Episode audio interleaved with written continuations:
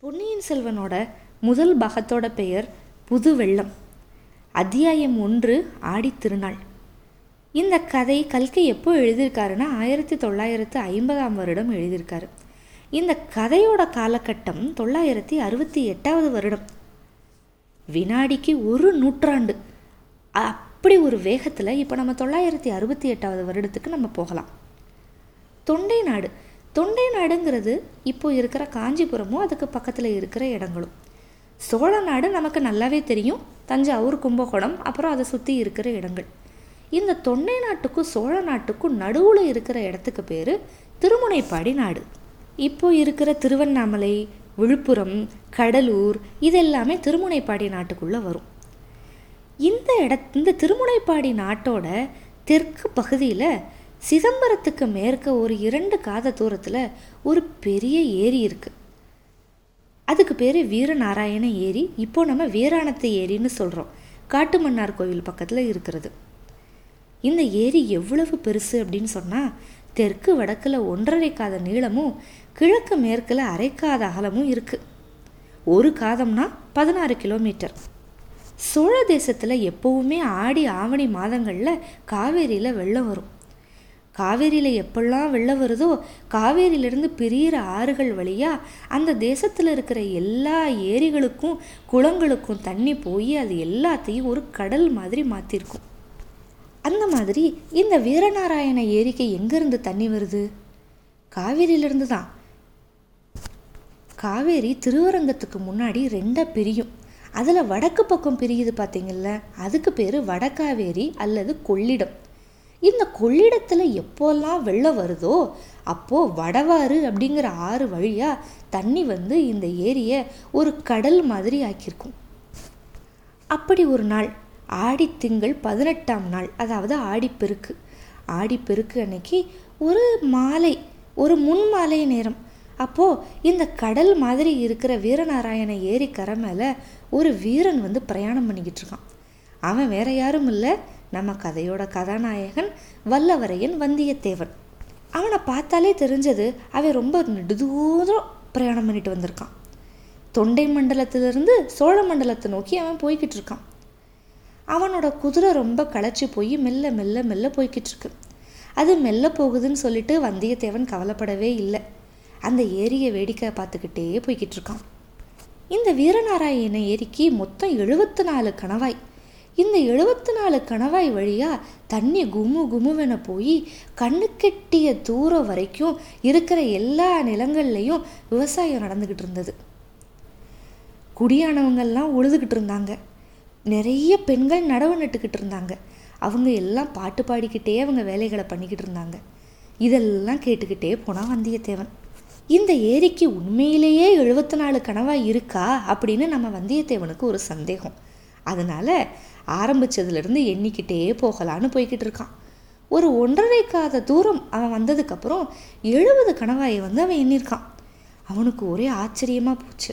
ஆ இது உண்மைதான். எவ்வளவு பிரம்மாண்டமாக இருக்குது இந்த ஏரி? எவ்வளோ நீளமாக இருக்குது எவ்வளவு அகலமாக இருக்குது தொண்டை நாடு பல்லவ பேரரசர்கள் அங்கே கூட நிறைய ஏரி குளமெல்லாம் அமைச்சிருக்காங்க. ஆனால் இந்த ஏரியை பார்த்ததுக்கப்புறம் அதெல்லாம் ரொம்ப சின்னது குளம் குட்டை அப்படின்லாம் நம்மளுக்கு தோணுது. அப்படின்னு நினச்சிக்கிட்டான். இந்த ஏரியை அமைச்சது யாருன்னா முதலாம் பராந்தகர் அப்படின்னு ஒரு சோழ மன்னர் அவரோட புதல்வர் ராஜாதித்யர் அப்படின்னு ஒரு சோழ இளவரசர். வடக்காவேரியில் இருக்கிற தண்ணி வெள்ளம் வர்றப்போ வீணாக போய் அப்படியே கடலில் கலந்துரும். அதனால் அதை சேமித்து வைக்கிறதுக்காக ராஜாதித்யருக்கு இந்த இடத்துல ஒரு ஏரி கட்டணும்னு தோணியிருக்குல்ல அவர் எப்பேற்பட்ட அறிவாளி? அதே மாதிரி அதை அவர் செயல்லையும் செஞ்சிட்டாரு. ராஜாதித்யர் அறிவில் மட்டும் வசந்தவர் கிடையாது. அவர் வந்து ரொம்ப வீரமானவர். அவர் தக்கோலத்தில் நடந்த போரில் அவரே முன்னாடி போய் போராடி வீர சொர்க்கம் அடைஞ்சவர். அவர் பேர் யானை மேல் துஞ்சிய தேவர்.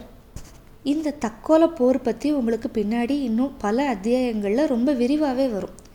வந்தியத்தேவன் இவரை பற்றி நினச்சிக்கிட்டான். இந்த சோழ மன்னர்கள் கொஞ்சம் அதிசயமானவங்க தான்.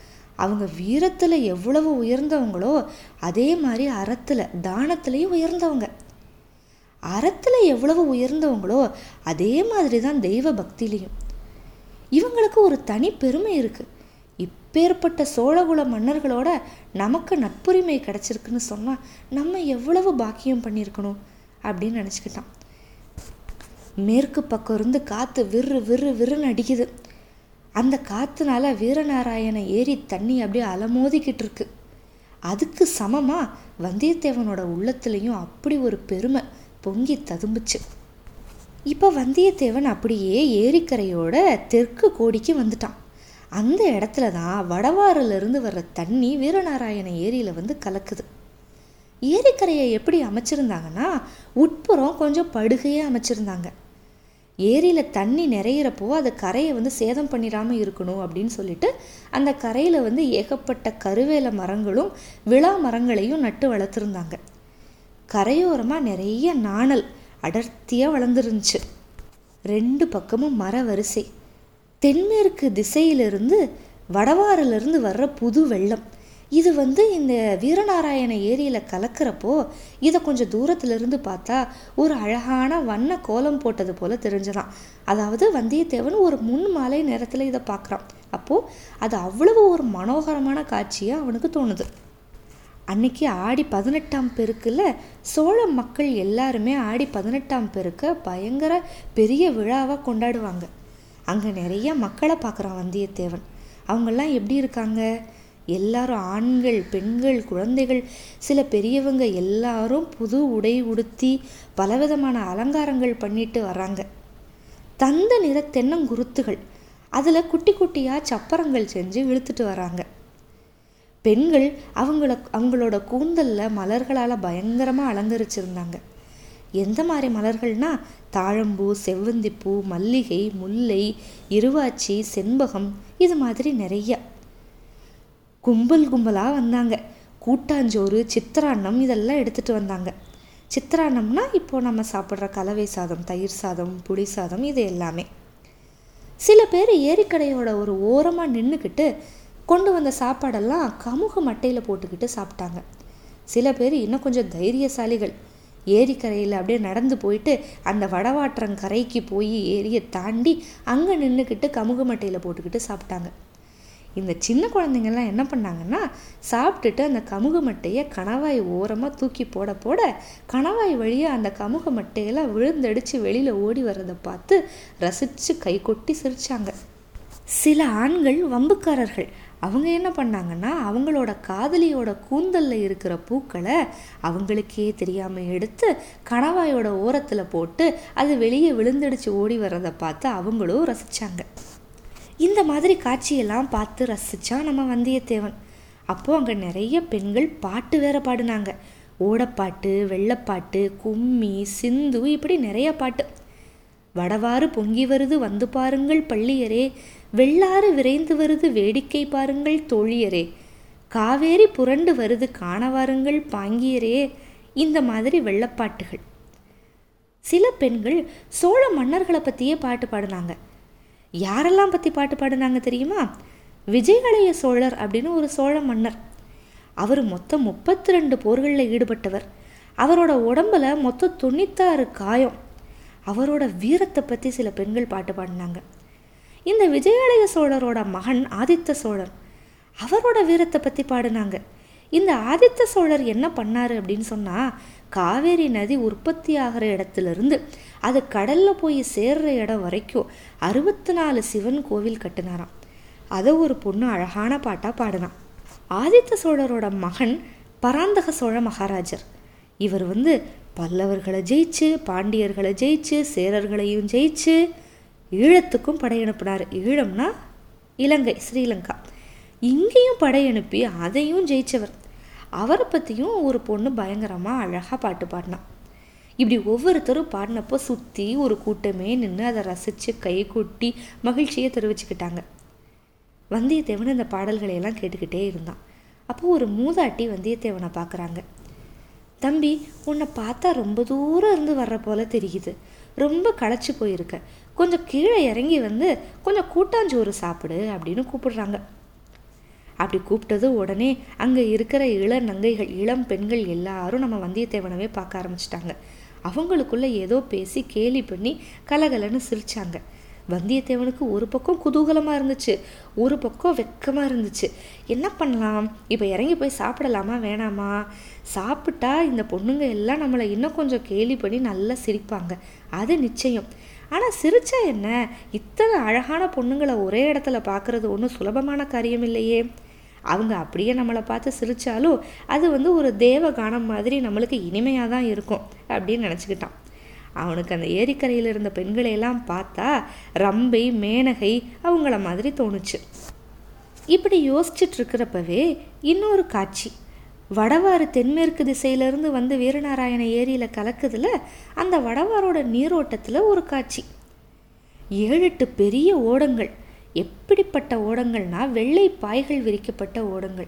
அன்னப்பறவை தன்னோட சிறகை விரிச்சுக்கிட்டு அப்படியே வர்ற மாதிரி இந்த ஓடங்கள்லாம் வந்துக்கிட்டு இருந்தது. இந்த ஓடங்களை பார்த்ததும் ஏரிக்கரையில் இருந்த மக்கள் எல்லாரும் அதை நல்லா உத்து பார்க்க ஆரம்பிச்சிட்டாங்க. அந்த படகுகளில் ஒரே ஒரு படகு ரொம்ப விரைவாக வந்துச்சு. ஏரிக்கரை வடக்கு நோக்கி ஒரு பக்கமாக திரும்பும். அந்த மூலைக்கு வந்துச்சு அந்த படகு. உள்ளே இருந்து நிறைய வீரர்கள் வெளியே குதிச்சு இறங்கினாங்க. கையில் வந்து அப்படியே கூறிய வேல்கள். அவங்க வந்து ஜனங்களை பொங்க பொங்க பொங்க அப்படின்னு விரட்டுனாங்க. அவங்க விரட்டுறதுக்கும் ரொம்ப இடம் கொடுக்காம ஜனங்களும் அவங்க பாத்திரம் எல்லாத்தையும் எடுத்துக்கிட்டு கரையேற ஆரம்பிச்சிட்டாங்க. வந்தியத்தேவனுக்கு ஒன்றுமே புரியலை. இந்த வீரர்கள்லாம் யார்? பின்னால் வர்ற ஓடங்களில் யார் வர்றாங்க? ஒருவேளை அரச குடும்பத்தினர் வர்றாங்களா? அப்படின்னு சொல்லிட்டு அங்கே ஒரு பெரியவர் நிற்கிறாரு கையில் கோல் பிடிச்சி அவர்கிட்ட போகிறான் ஐயா இந்த வீரர்கள்லாம் யார்? பின்னாடி அன்னக்கூட்டம் மாதிரி வருதே இந்த ஓடங்கள்லாம் யாரோடது? எதுக்கு இந்த வீரர்கள் வந்து மக்களையெல்லாம் விரட்டுறாங்க? மக்களும் அதுக்கு அடிபணிஞ்சு ஏன் வேக வேகமாக கிளம்புறாங்க? அப்படின்னு நிறைய கேள்வி கேட்குறான். அந்த முதியவர் சொல்கிறாரு தம்பி உனக்கு தெரியலையா? அந்த படகுல நடுப்படகுல ஒரு கொடி பறக்குதே அது என்ன கொடின்னு பாரு அப்படின்னாரு. பனைமரம் மாதிரி தெரியுது. பனைமரம் தான். பனைமர கொடி பழுவேட்டரையரோட கொடி அப்படின்னு உனக்கு தெரியாதா? அப்படின்னு சொன்னார். உடனே வந்தியத்தேவனுக்கு திடுக்குனாச்சு என்னது மகாவீரர் பழுவேட்டரையர் வருகிறாரா? அப்படின்னு கேட்டான். அப்படி தான் இருக்கணும். பனைமர கொடியை வசதிக்கிட்டு வேற யார் வர முடியும்? அப்படின்னாரு பெரியவர்.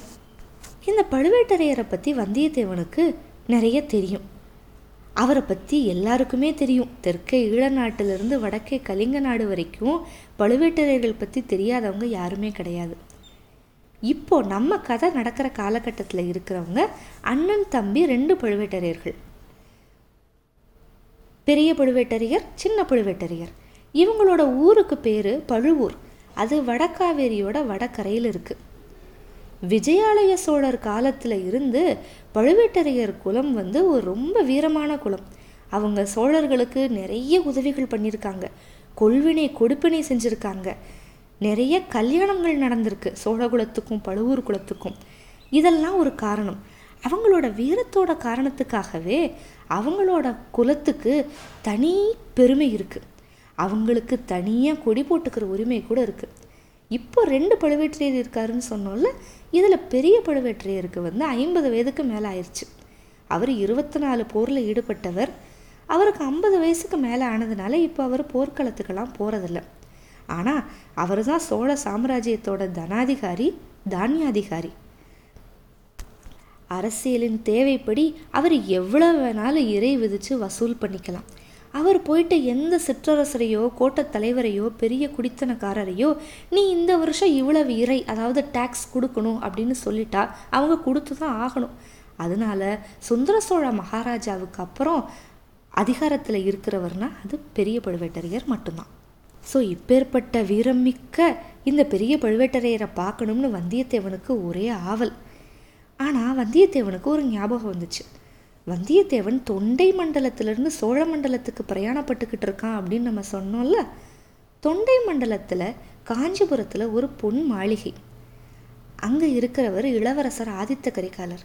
இப்போ இருக்கிற மன்னர் சுந்தர சோழ மகாராஜாவோட மூத்த மகன். பட்டத்து இளவரசர். அவர் வந்தியத்தேவனை அங்கேருந்து இங்கே அனுப்புகிறாரு அனுப்புகிறப்போ அவர் என்ன சொன்னார் அப்படின்னா வந்தியத்தேவா நீ சுத்த வீரன்னு எனக்கு ரொம்ப நல்லா தெரியும். அதோட நீ ரொம்ப அறிவாளி அப்படின்னு நம்பி இந்த பொறுப்பை நான் உன்கிட்ட ஒப்படைக்கிறேன். நான் உன்கிட்ட ரெண்டு ஓலை கொடுத்துருக்கேன். அதில் ஒரு ஓலையை நீ என்னோட தந்தை சுந்தர சோழ மகாராஜா கிட்ட கொடுக்கணும். இன்னொன்று என்னோட சகோதரி குந்தவை பிராட்டிகிட்ட கொடுக்கணும். தஞ்சையில் என்னென்னமோ நடக்குது. நான் பெரிய பெரிய அதிகாரிகள் பற்றி கூட என்னென்னமோ கேள்விப்படுறேன் அதனால் நான் அனுப்புகிற செய்தி யாருக்குமே தெரியக்கூடாது. எவ்வளவு முக்கியமான மனிதராக இருந்தாலும் நீ என்கிட்ட இருந்து ஓலை கொண்டு போகிற அப்படிங்கிறது அவங்களுக்கு தெரியவே கூடாது. நீ வழியில் யாரு கூடயும் சண்டை பிடிக்கக்கூடாது நீ வழிச்சண்டைக்கு போகாமல் இருந்தால் மட்டும் பத்தாது. வலிய சண்டை வந்தாலும் நீ அதிலிருந்து விலகிக்கிறணும். உன்னோட வீரத்தை பற்றி எனக்கு ரொம்ப நல்லா தெரியும். அதனால நீ வர்ற சண்டையிலிருந்து விலகிக்கிட்ட அப்படின்னு சொன்னால் உனக்கு எந்த கௌரவ குறைச்சலும் இருக்காது. முக்கியமாக பழுவேட்டரையர்கள் அப்புறம் என்னோட சித்தப்பா அதாவது ஆதித்த கரிகாலனோட சித்தப்பா மதுராந்தகர். இவங்க கிட்ட நீ ரொம்ப ஜாக்கிரதையாக நடந்துக்கணும். அவங்களுக்கு நீ யாருன்னு கூட தெரியக்கூடாது. நீ எதுக்காக அங்கே போகிற அப்படிங்கிறது கண்டிப்பாக தெரியக்கூடாது. இப்படி படித்து படித்து சொல்லியிருந்தார். ஆதித்த கரிகாலன் சோழ சாம்ராஜ்யத்தோட பட்டத்திற்குரிய இளவரசர். வடதிசை சைன்யம் அதாவது சோழர் சோழர்கள் வந்து வடதிசை தொண்டை மண்டலத்தில் அவங்களோட மிகப்பெரிய சைன்யத்தை நிப்பாட்டி வச்சுருந்தாங்க. அந்த சைன்யத்தோட மகாதண்ட நாயகர் அவர். அவரே இப்படி சொல்லியிருந்தார் வந்தியத்தேவன் ஒவ்வொரு இடத்துலையும் எப்படி நடந்துக்கிறணும்? அப்படின்னு அவர் விவரமாக சொல்லியிருந்தார். இதெல்லாம் வந்தியத்தேவனுக்கு ஞாபகம் வந்துருச்சு. அதனால் பழுவேட்டரையரை பார்க்கணும் பேசணும் அப்படிங்கிற ஆவலை வந்து அப்படியே அடக்கிக்கிட்டான். அடக்கிக்கிட்டு குதிரையை தட்டி விட்டுட்டு வேகமாக போகலாம் அப்படின்னு முயன்றான். ஆனால் என்ன தட்டி விட்டாலும் அந்த குதிரை ரொம்ப களைச்சி போயிருந்ததுனால மெதுவாக தான் போச்சு. வந்தியத்தேவன் நினச்சிக்கிட்டான் இன்றைக்கி இரவு வந்து நம்ம கடம்பூர் சம்புவரையர் மாளிகையில் தங்கிட்டு நாளைக்கு காலையில் கிளம்பலாம். அப்படி கிளம்புறப்போ வேறு நல்ல குதிரை சம்பாரிச்சுக்கிட்டு தான் கிளம்பணும் அப்படின்னு மனசில் நினச்சிக்கிட்டான். கடம்பூருங்கிறது ஒரு சிற்றரசரோட தலைநகர் சம்புவரையர் அப்படிங்கிறது அவங்க குலம். இந்த கடம்பூருங்கிறது இப்போ இருக்கிற மேல கடம்பூர் அதுக்கு தான் இப்போ வந்தியத்தேவன் வந்து போய்கிட்டு இருக்கான் இப்போ வந்தியத்தேவன் என்ன ஓலை கொண்டு போகிறான் அரசருக்கும் இளைய பிராட்டி குந்தவை அதாவது ஆதித்த கரிகாலனோட சகோதரி அவருக்கும். அப்படி என்ன பூசல் நடக்குது ராஜ்யத்தில்? இரண்டாவது அத்தியாயத்தில் பார்க்கலாம்.